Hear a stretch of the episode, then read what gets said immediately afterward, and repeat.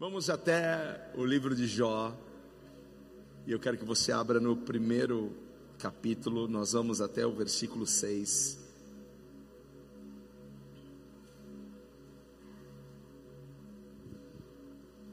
O tema hoje da nossa mensagem é o dobro. Diga para alguém, só repita isso: o dobro. O dobro, o dobro, o dobro, o dobro. Você vai entender até o final da palavra. Diz assim a palavra do Senhor. Certo dia os anjos vieram apresentar-se ao Senhor e Satanás também veio com eles.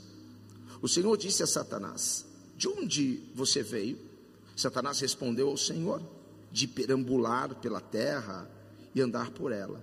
Disse então o Senhor a Satanás: Reparou em meu servo Jó? Não há ninguém na terra como ele irrepreensível, íntegro, homem que teme a Deus e evita o mal. Será que Jó não tem razão para temer a Deus? Respondeu Satanás. Acaso não puseste uma cerca em volta dele, da família dele, de tudo o que ele possui? Tu mesmo tem abençoado tudo o que ele faz de modo que os seus rebanhos estão espalhados por toda a terra. Mas estende a tua mão e fere tudo o que ele tem, e com certeza, Satanás falando, e com certeza ele te amaldiçoará em sua face. O Senhor disse a Satanás: Pois bem, tudo que ele possui está nas suas mãos, apenas não toque nele. Então Satanás saiu da presença do Senhor. Feche os seus olhos, Pai. Fala conosco. Fala conosco, Pai. Estamos prontos para ouvi-lo. Ministra, Pai, os nossos corações. A tua palavra ela é apta, Senhor, para edificação, para o consolo e para exortação. Vem, Espírito Santo, e nos enche mais um pouco. Que dos nossos olhos caiam as escamas, que possamos enxergar o futuro glorioso que o Senhor tem para nós, Pai. Porque o que estamos vivendo agora não se compara com aquilo que nós viveremos amanhã. Grandes coisas estão por vir. Nós cremos nisso, Pai, que esta palavra nos inspire e que esta palavra também, Pai amado, nos encoraje. Para a tua glória eu lhe peço, no nome de Jesus. Alguém grite amém. Toma o seu lugar, em nome de Jesus. Muitas pessoas hoje estão sobrecarregadas com problemas, e problemas em todas as áreas. E as questões da vida podem inundar o nosso mundo pessoal, a ponto de nós nos sentirmos perdidos, sem direção. Você já enfrentou um problema que você se sentiu perdido? Para onde eu vou? Eu não tenho saída. Você não sabe para onde você está indo, porque você está, está tão inundado pelos problemas e adversidades. E mesmo sendo cristãos, se nós não focarmos nos princípios da palavra de Deus, se nós não focarmos os nossos olhos nas promessas do Senhor, nós corremos o risco de não voltar corremos o risco de não saber para onde vamos e ter que perguntar para alguém, gente, como que faço para voltar? As questões da vida são, são, são reais. E as questões da vida são tratadas na palavra de Deus, nas escrituras. Se você me perguntar, pastor, você, você ama falar e pregar sobre os personagens da Bíblia, eu vou dizer para você, eu sou apaixonado por isso, eu amo pregar e falar sobre os personagens da Bíblia, porque eles enfrentaram questões que nós enfrentamos. Quantas vezes eu não me identifiquei com esses personagens?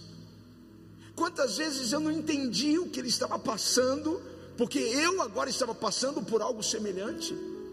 Porque em toda a Bíblia as pessoas passaram por questões semelhantes. Talvez mudou a forma, o como, mas elas enfrentaram situações. Enfrentaram, passaram por desapontamentos, frustrações, problemas com, com criação de filhos, pessoas que perderam tudo, pessoas que, que foram traídas, enfim. É por isso que é fácil de nós entendermos o que eles estão passando e vivendo.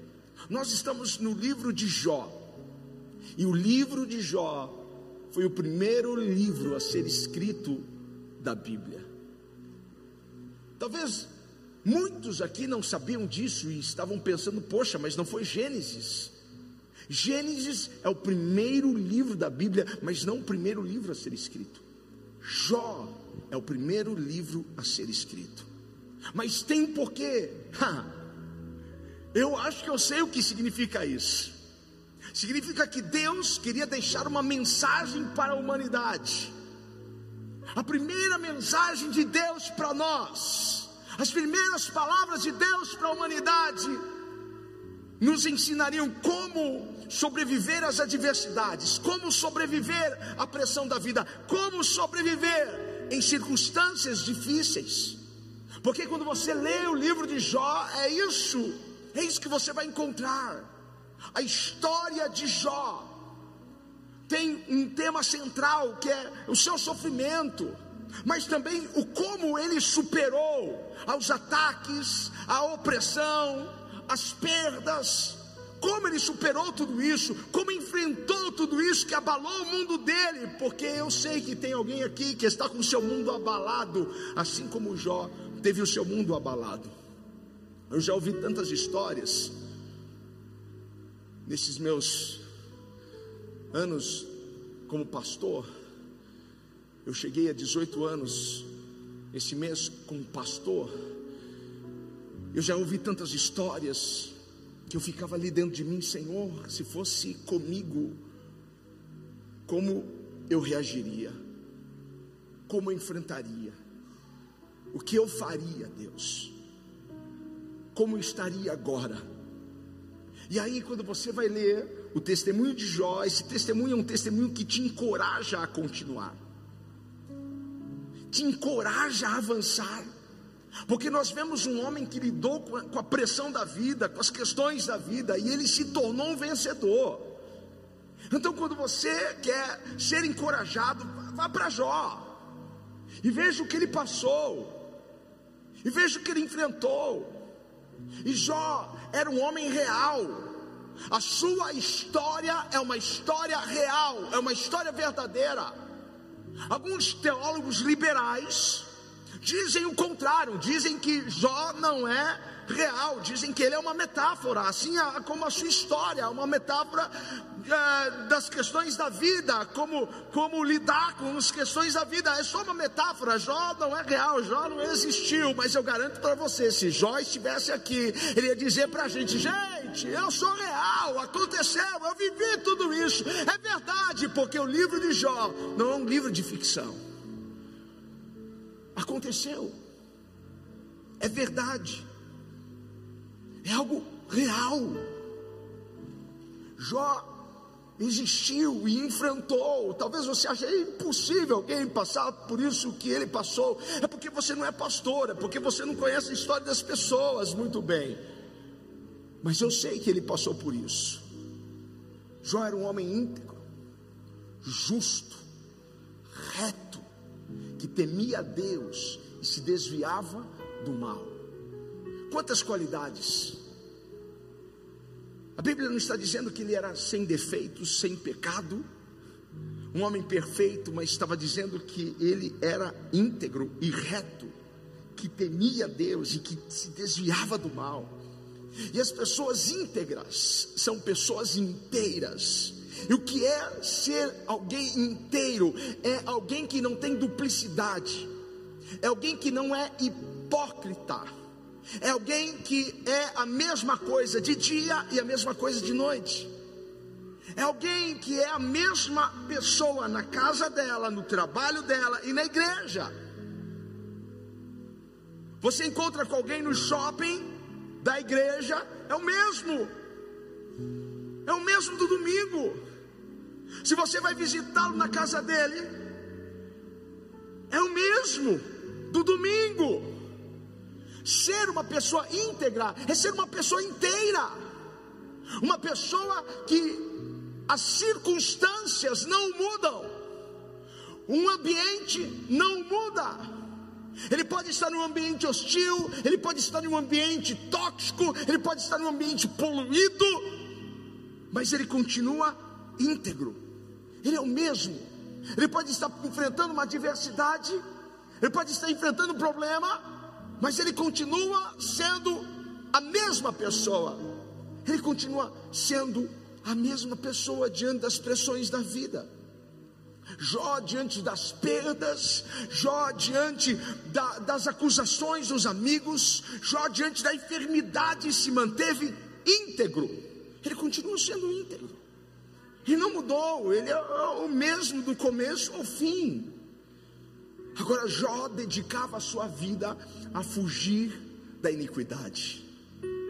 Jó dedicava a sua vida a se aproximar-se cada vez mais de Deus. A sua vida era gasta na presença de Deus.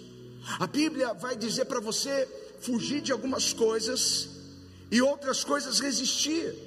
A Bíblia diz: resistir ao diabo e ele fugirá de vós. Mas a Bíblia também diz: fugir da aparência do mal. Tem coisas que a gente tem que fugir, outras a gente tem que resistir. Mas Jó não tinha apenas uma, uma boa reputação diante das pessoas. Jó era um homem de caráter. Jó tinha caráter. Caráter, um caráter elevado, um caráter fino, pleno. Porque muitas pessoas se preocupam com a sua reputação, porque o que é reputação? Reputação é o que as pessoas pensam de você. Mas caráter é quem você é de verdade. As pessoas estão preocupadas: o que, que vão, vão pensar de mim? O que, que vão dizer de mim? Mas você deveria estar preocupado com o seu caráter. Reputação que as pessoas dizem para você no seu sepultamento. Ele foi um bom marido, ela foi uma boa esposa, bom servo, um homem dedicado, deixou um grande legado para a família. Reputação é o que as pessoas vão falar no dia do seu sepultamento, mas caráter é o que os anjos dizem para Deus a seu respeito.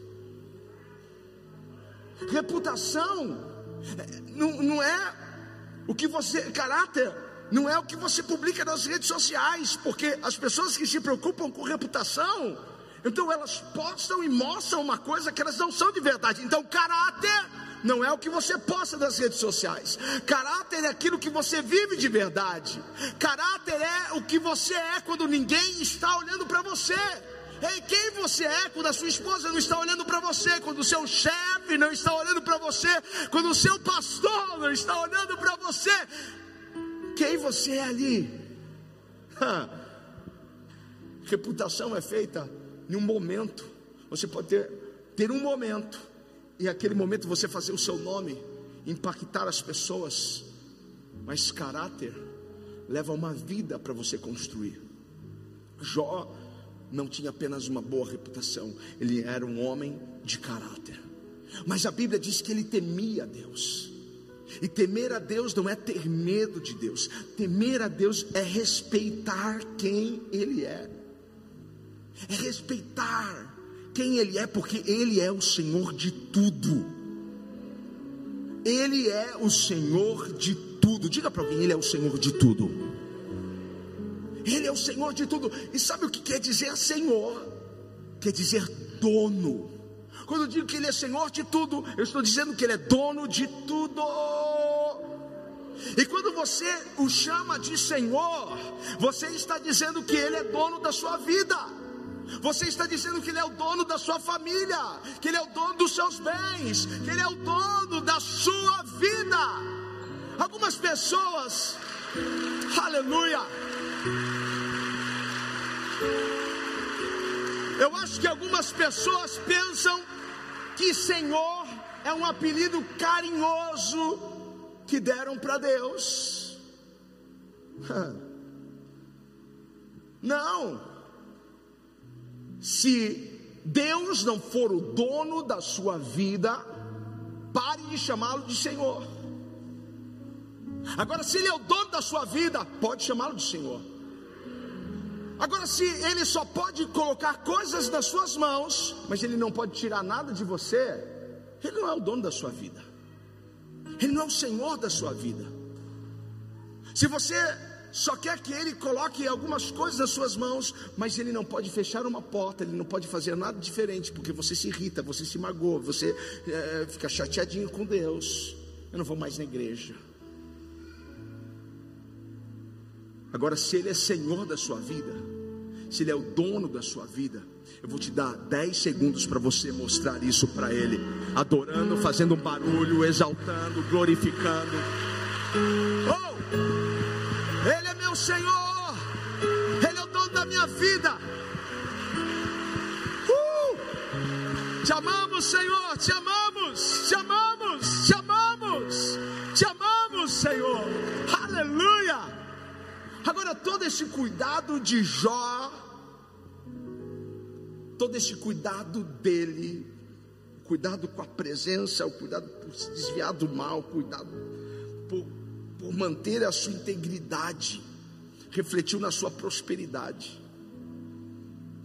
O seu cuidado com a palavra, o seu cuidado com, com, a, com a lei, com os mandamentos de Deus, vai refletir na sua prosperidade e não só financeira.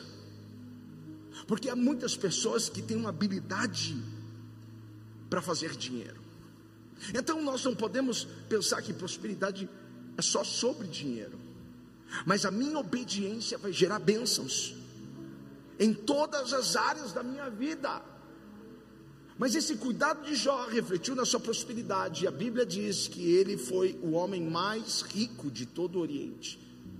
Ele tinha sete mil ovelhas, três mil camelos, quinhentas juntas de bois, quinhentas jumentas e muitos servos.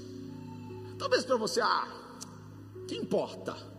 Eu não tinha Ferrari, não tinha Lamborghini, não tinha casa com piscina, nada disso é. Nos dias de, de Jó, a riqueza de alguém não era calculada por dólares ou por, por reais, mas pelo tanto de terra que ele tinha, por tanto de bens, de animais, de servos. Jó era um homem muito rico e poderoso. Se existisse a revista Forbes, com certeza Messi Meisnan estava lá, na capa da revista. Ele chamava atenção. Só que havia uma diferença. A diferença é que ele tinha e possuía muitas riquezas, mas as suas riquezas não possuíam. Aqui está a diferença. Você deve conhecer alguém que tem muitas riquezas, mas as riquezas possuem esse homem. O problema não é ser rico. Para com essa ideia de que dinheiro estraga as pessoas. Para com essa ideia de que, de que riqueza afasta as pessoas de Deus. Para com isso. Para com isso. Agora o que nós precisamos entender é: nós podemos ter riquezas, mas nós não podemos deixar as riquezas nos terem. Jesus diz que é impossível servir a dois senhores, é impossível servir a Deus e Mamon. Ou você serve a Deus ou você serve Mamon. Ou você serve a Deus ou você serve as riquezas. Se você tem problema com dinheiro, é melhor você não ter. Eu não tenho. Alguém também não tem problema com dinheiro? Nós não temos. Porque é uma coisa que não vai ter o meu coração. Porque o meu coração tem um Senhor. O meu coração tem um dono. O meu coração pertence a Deus. A Ele é o meu louvor. A Ele é toda a minha adoração. Ele é digno. Ele é digno. A diferença de Jó está aqui. Ele tinha riquezas, mas as riquezas não tinham. Jó era um homem com, com um profundo caráter moral. Um homem pleno. Mas um dia, tudo deu errado para ele. Você já teve um dia que tudo deu errado para você? Já teve um ano que tudo deu errado para você? Acho que a gente sabe, né? Que ano é esse? Você pode ter passado, estar passando por um dia mau. Mas se você quer ser encorajado, é só você ler o primeiro capítulo de Jó. Isso vai animar você, isso vai fazer com que você se sinta melhor. Porque Jó começou a padecer, a sofrer, a perder coisas. As coisas estavam indo bem. E aqui no versículo 6 começa a saga, começa essa, é, é, é, essa série, a aprovação de Jó. Tudo que Jó passou, ele passou sem saber que houve essa reunião entre Deus e Satanás. E aqui está dizendo que um dia os anjos do Senhor, os filhos de Deus, se apresentaram diante de Deus para adorá-lo. E Satanás estava entre eles. Satanás estava lá. Isso pode parecer estranho para algumas pessoas, porque Satanás é um ser caído, eu sei, ele foi expulso da presença de Deus mas ele tem um acesso limitado à presença. Por quê? Porque ele ainda não está no inferno. Algumas pessoas pensam que ele está lá no inferno, mas Satanás ainda não está no inferno, ele está indo para lá, mas ele ainda não está lá. Então ele tem esse acesso entre céu e terra. Eu espero que isso traga luz à sua mente. Mas o que Satanás vai fazer na presença de Deus? Qual é o objetivo de Satanás em ir até a presença de Deus? É porque ele quer acusar você. Ele quer levar coisas sobre você para Deus como acusador.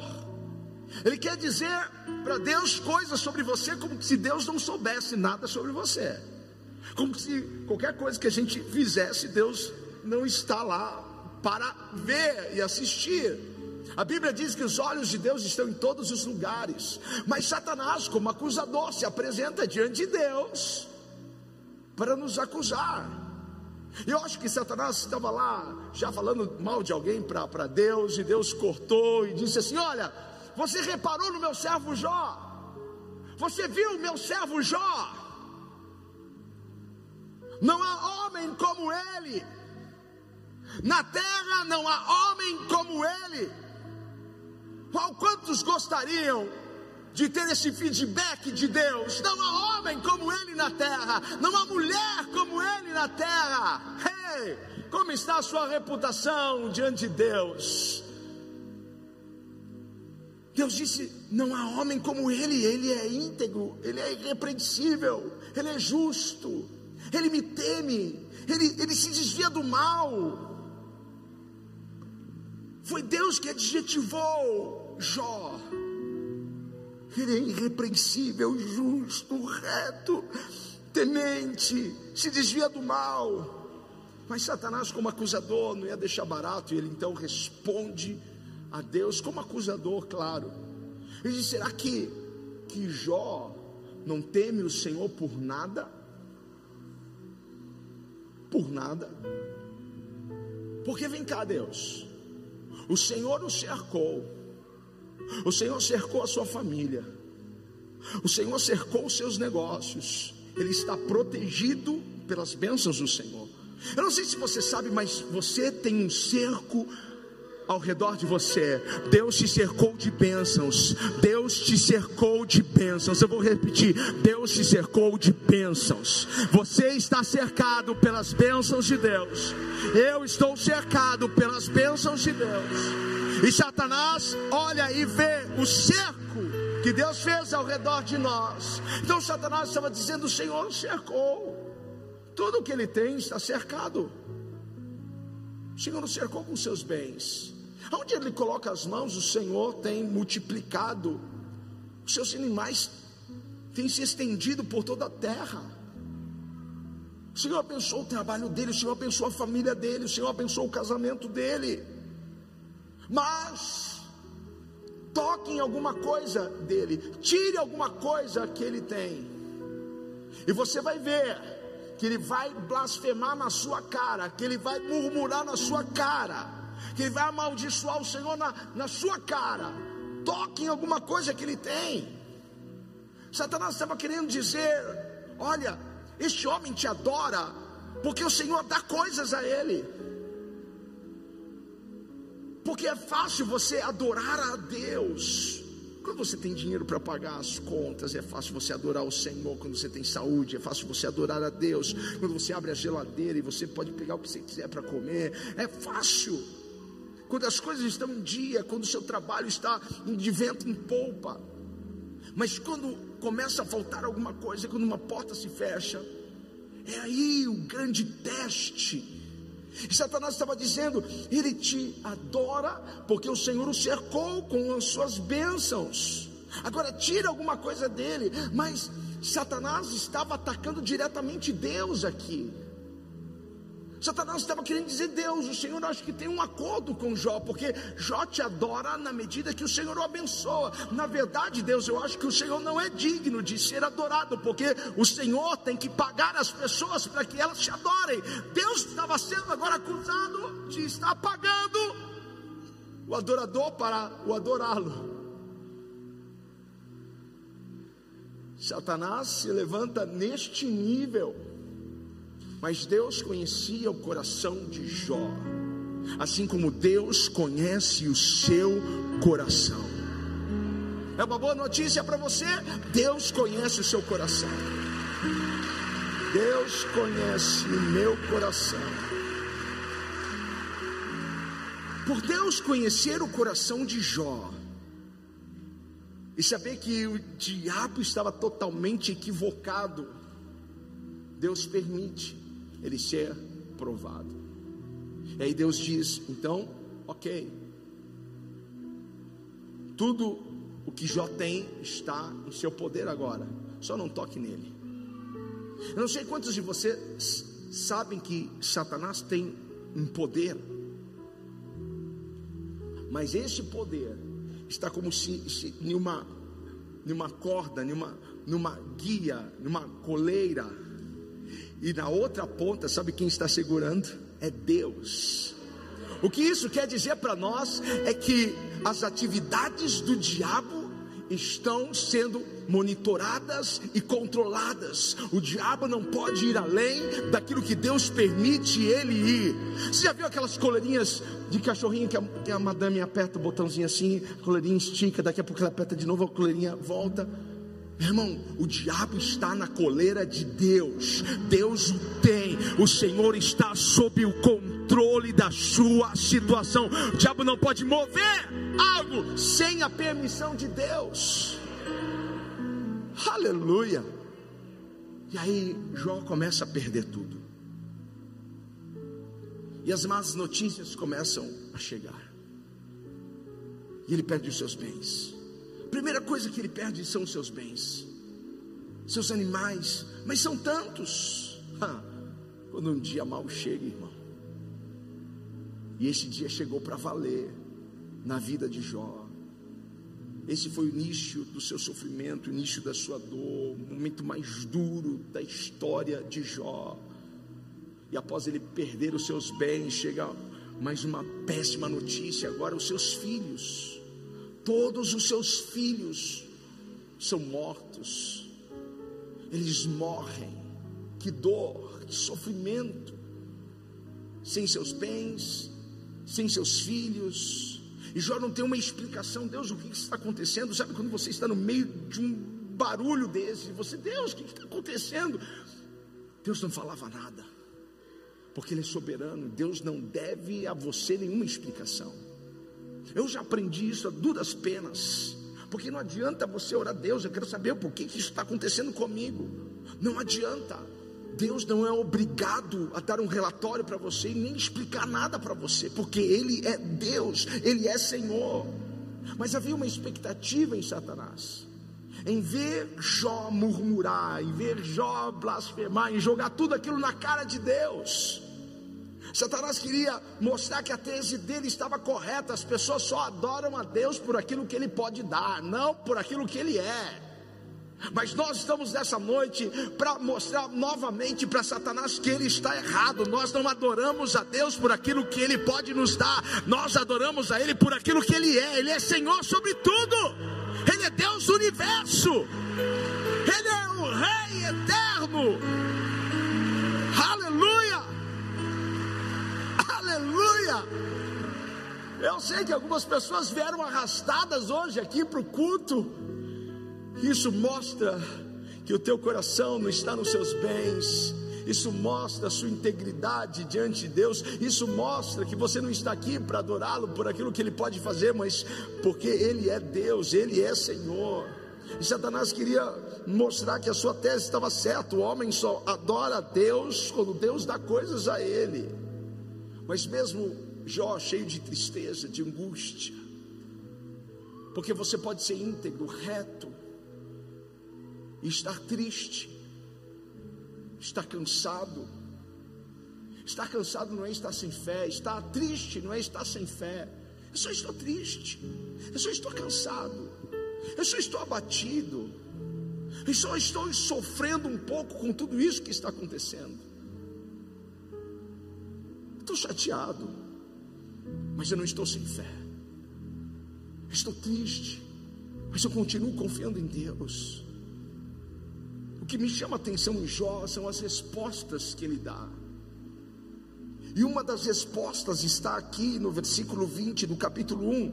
Ele diz assim: Ouvir isso, Jó levantou-se ao ouvir que os seus bens tinham ido, que ele tinha perdido tudo, que seus filhos tinham morrido. Ao ouvir isso, Jó levantou-se, rasgou o manto, raspou a cabeça, então prostrou-se com o rosto em terra em adoração. Oh, Jó, no meio de tudo aquilo, sabe o que ele fez? Ele adorou a Deus. Em meio a dor, em meio ao sofrimento, em meio à crise, ele rasgou suas vestes, ele se rendeu diante de Deus. Porque Ele é a nossa força, Ele é a nossa fortaleza, Ele é o nosso socorro bem presente na hora da angústia. Ele é Deus, Ele é Deus. Ele diz: saí nu do ventre da minha mãe, nu partirei, voltarei para lá nu. O Senhor o deu, e o Senhor o levou. Louvado seja o nome do Senhor. Em tudo isso, Jó não pecou e não culpou a Deus de coisa alguma. Qual é a primeira coisa que nós estamos acostumados a fazer quando nós estamos diante de um problema? É como se automático, Deus, por que, que isso está acontecendo comigo? Deus, o que o Senhor está fazendo comigo é tão injusto, Deus. Eu vou à igreja, eu dizimo, eu oferto, eu faço caridade, eu ajudo. Eu... Ah, Deus, por que, que eu estou passando por isso? Agora olha para Jó, Jó não pecou contra Deus. E Jó não jogou o jogo da acusação. Ah, estou passando por isso por tua causa, Deus, porque o Senhor permitiu isso acontecer comigo. Jó não culpou a Deus por aquilo que ele estava passando. Ele simplesmente adorou o Senhor e disse: Senhor, tu és o dono da minha vida. Nu eu vim e nu eu voltarei. O Senhor me deu e o Senhor me tirou. Essa é uma declaração tão poderosa. Jó é tocado nas três áreas mais delicadas do homem: sua família, seus bens, sua saúde. Agora o seu corpo estava todo tomado por uma, por uma enfermidade. Ele pegava caco e se raspava, tentava aliviar aquilo, todo o seu corpo estava infectado do alto da sua cabeça até a planta dos seus pés. Olhando, parecia ser impossível, impossível você você ver esse homem com a boca calada e não blasfemar, não reclamar, não deixar de ser íntegro. Mas olha o que Jó declara aqui no capítulo 2, no versículo 10. Aceitaremos o bem dado por Deus e não o mal. Aceitaremos o bem você só quer o bem de Deus. Você só quer as bênçãos do Senhor. Você só quer a alegria do Senhor. E os dias de luta? E os dias de provação? Ok, aqui dentro, ah Deus, eu não quero passar por isso de novo. Mas quando Ele é Senhor de tudo, nós aceitamos o que vem de Deus, porque sabemos que em tudo há um propósito. Diga para você mesmo: em tudo há um propósito. Aceitaremos o bem dado por Deus e não o mal. Em tudo isso, Jó não pecou com seus lábios. Em tudo isso, Jó não pecou. Viu seus bens esgotados, viu seus filhos mortos, viu seu corpo enfermo, mas ele não pecou contra Deus. Ele não pecou. E neste livro nós encontramos mais declarações. Eu tenho três declarações que Jó fez, que o manteve, que fez com que ele lidasse com aquela pressão e saísse dela vencedor. Ele se tornou um vencedor. E a primeira declaração está aqui em Jó, no capítulo 13, no versículo 15. Diz assim: Embora ele me mate, ainda assim esperarei nele. Embora ele me mate, ainda assim esperarei nele. Ainda que ele me mate, ainda assim eu confiarei nele. Uau! O que Jó estava dizendo, não importa o que eu esteja passando, não importa aonde esteja agora, eu continuo confiando em Deus. Eu posso não ter nada agora mais nas minhas mãos, a minha casa pode estar vazia, o meu celeiro pode estar vazio, mas mesmo assim eu continuo esperando e confiando em Deus. Ei, tem alguém aqui que confia no Senhor, então demonstre a Ele a sua confiança ainda que ele me mate, eu confiarei nele, eu esperarei nele. Se você não tiver esse tipo de fé, de confiança em Deus, você não vai sobreviver a muitas coisas. Porque precisamos confiar, confiança. É extremamente necessária confiar em Deus é uma questão de sobrevivência. Alguém, por favor, levante as mãos e grite isso no nível 10. Eu confio em Deus. Mais uma vez, eu confio em Deus. Eu confio em Deus. Eu confio. Em ti eu confiarei. Aleluia. A segunda declaração de Jó está aqui no capítulo 19, no versículo 25. eu sei que o meu redentor vive e que no fim se levantará sobre a terra. Eu sei que o meu redentor vive. Alguém pode repetir isso comigo? Eu sei que o meu redentor vive.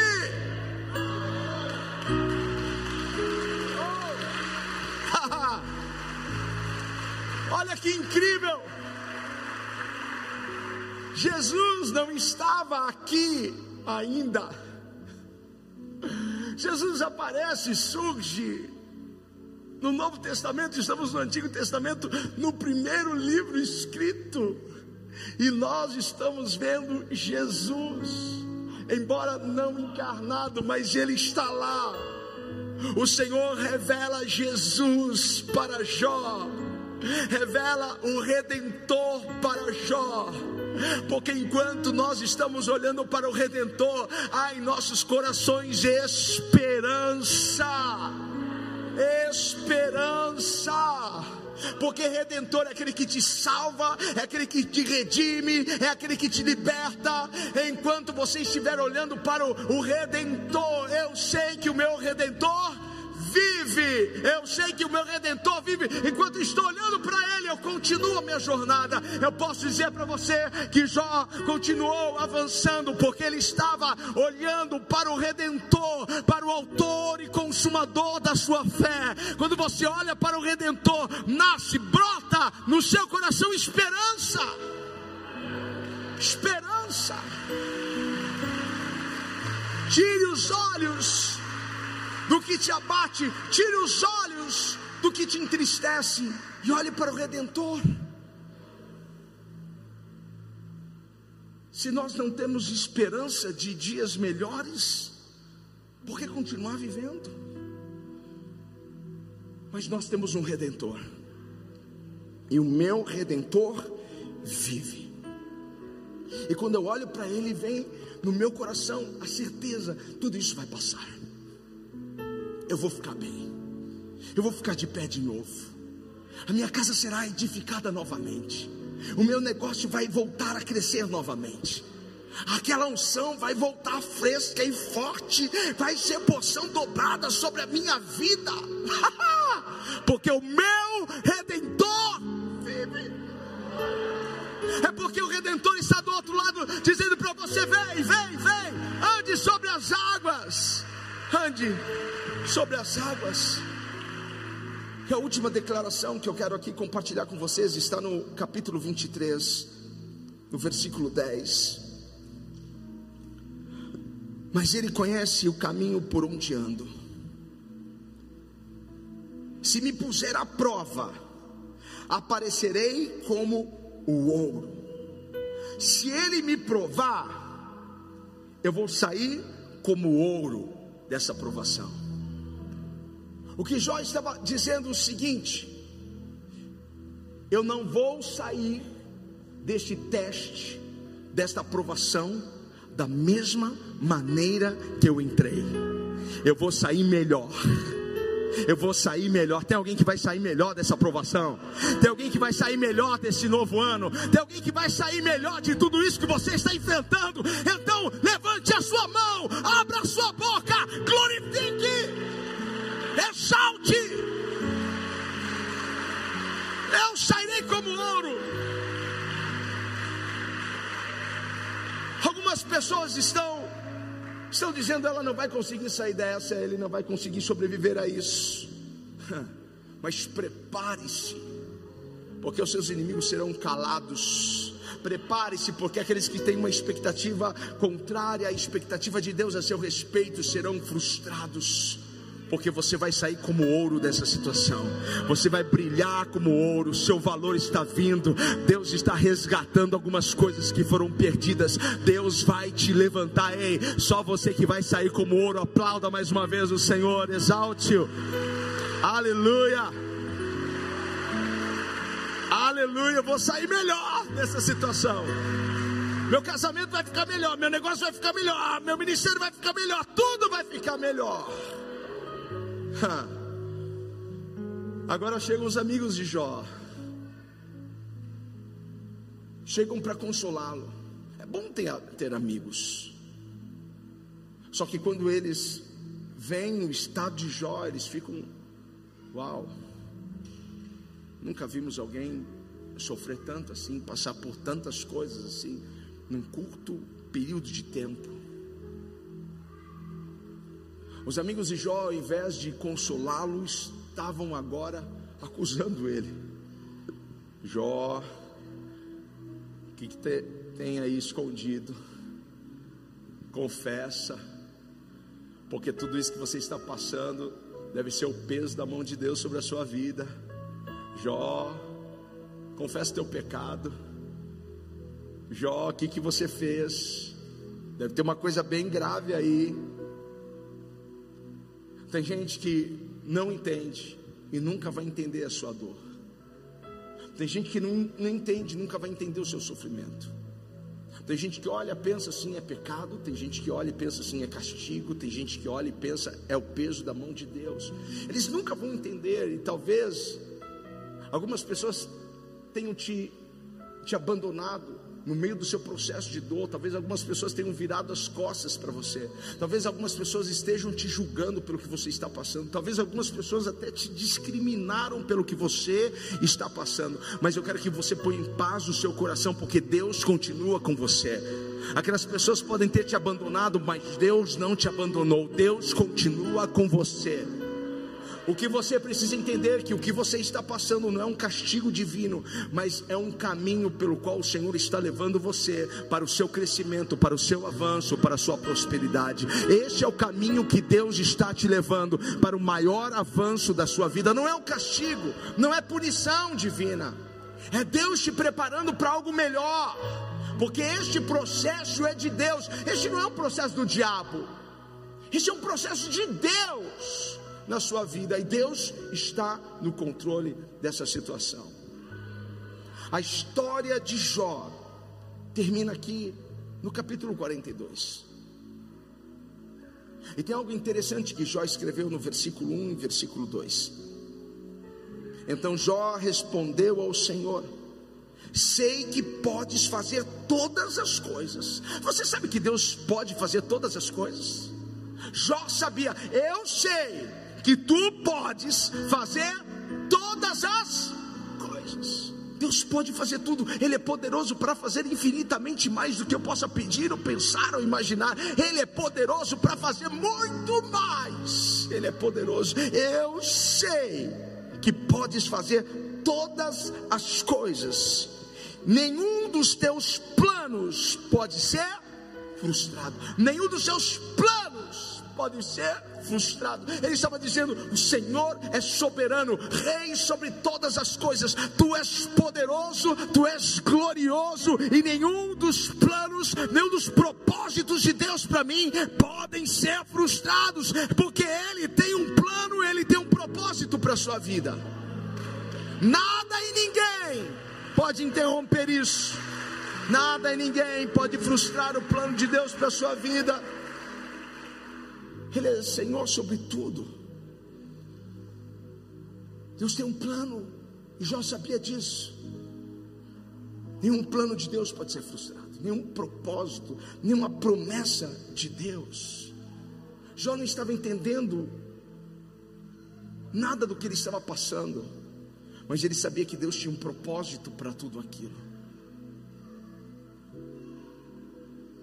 Deus tem um propósito para toda essa dor. Eu posso garantir para você que a promessa de Deus é maior do que a sua dor. Eu posso garantir para você que o propósito de Deus para você é maior do que o seu sofrimento. Eu posso dizer para você que o propósito de Deus para você é maior do que tudo aquilo que você perdeu lá atrás. Ei, não olhe para trás, olhe para frente, porque o Senhor está preparando grandes coisas para você. O propósito de Deus é maior. Ei, toque alguém e diga assim: o propósito de Deus é maior para você. O propósito sempre é maior. A promessa sempre é maior. Eu posso não entender porque os meus pensamentos são limitados. Qual é a mente que vai compreender a mente de Deus? Porque os seus pensamentos são mais elevados, assim como os seus caminhos são mais elevados que os nossos caminhos. O que eu quero dizer para você nessa noite é que a sua história não acabará assim. Deus não tem um ponto final para a sua história acabar como ela está. Deus não vai fechar o livro, Deus tem uma continuidade, porque Deus vai virar essa situação, Deus vai mudar a sua história.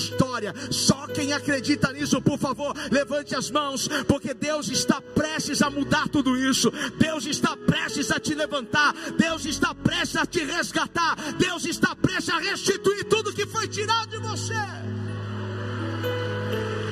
Deus está movendo céus e terra. Ele vai restaurar o que foi quebrado, vai levantar o que está caído. A última palavra ainda não foi liberada. E a última palavra não vem da boca do homem, não vem da boca do médico, não vem da boca do diabo. A última palavra vem da boca de Deus. A última palavra para você de Deus. E eu sinto aqui no meu espírito que Deus tem uma virada para sua vida. Virada. Este ano aqui será o ano da sua virada. Só quem acredita nisso, levanta a mão. Se tem algum doido por Jesus, alguém que toma posse dessa palavra, levanta a sua mão, meu irmão. Sacode esse lugar, porque Deus vai virar tudo na sua vida. Tudo. Ele vai virar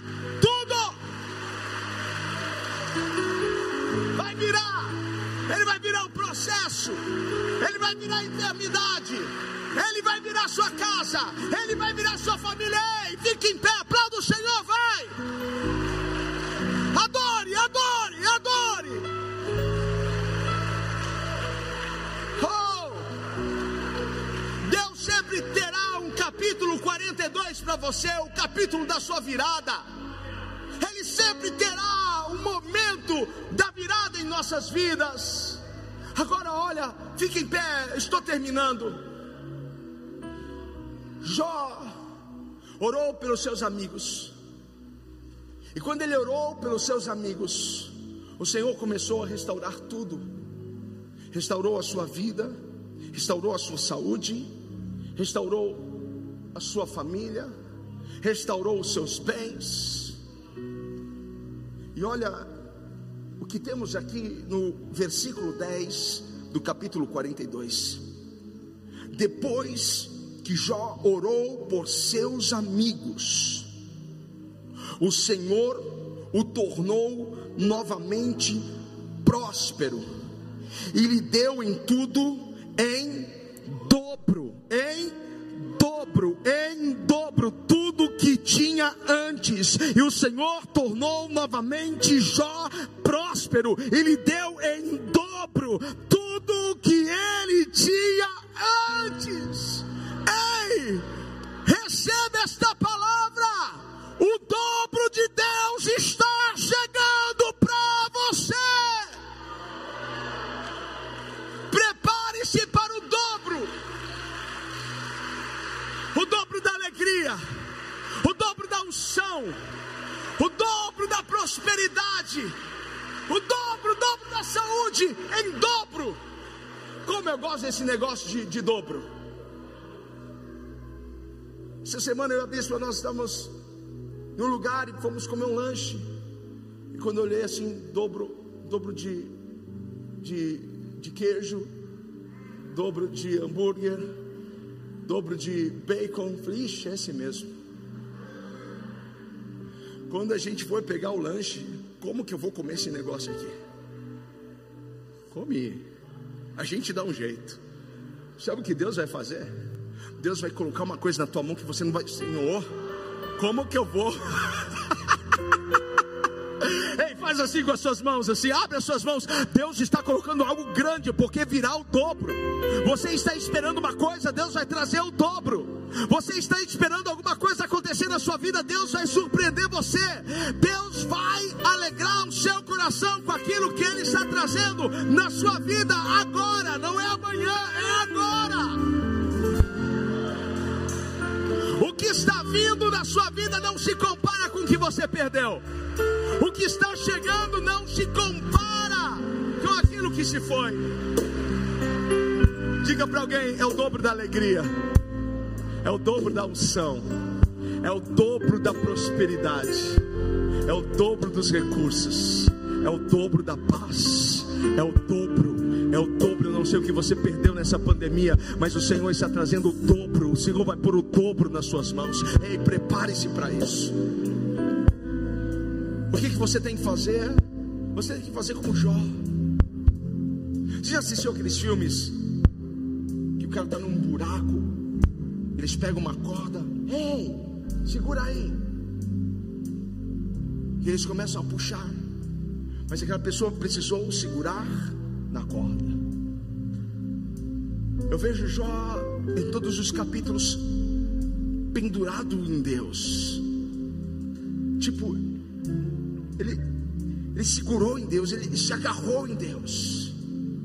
Então você precisa agarrar essa corda, a corda da bondade, a corda da graça, a corda do favor, a corda das bênçãos, a corda das promessas de Deus, porque Deus está te puxando hoje. Ei, filho, vem para fora, vem viver o dobro. Eu tenho o dobro para você. Ele é digno da sua confiança. Confie em Deus. Confie no que Ele pode fazer. Confie na restauração. Confie. Ele tem cura para você. Ele tem o dobro para você. Se essa palavra está no seu coração, mostre para Ele que você recebeu essa palavra. Expresse a Ele a sua gratidão. Ei, adore o Senhor. Está chegando o dobro. Está chegando o dobro para você. Está vindo. Está vindo. Glória a Deus.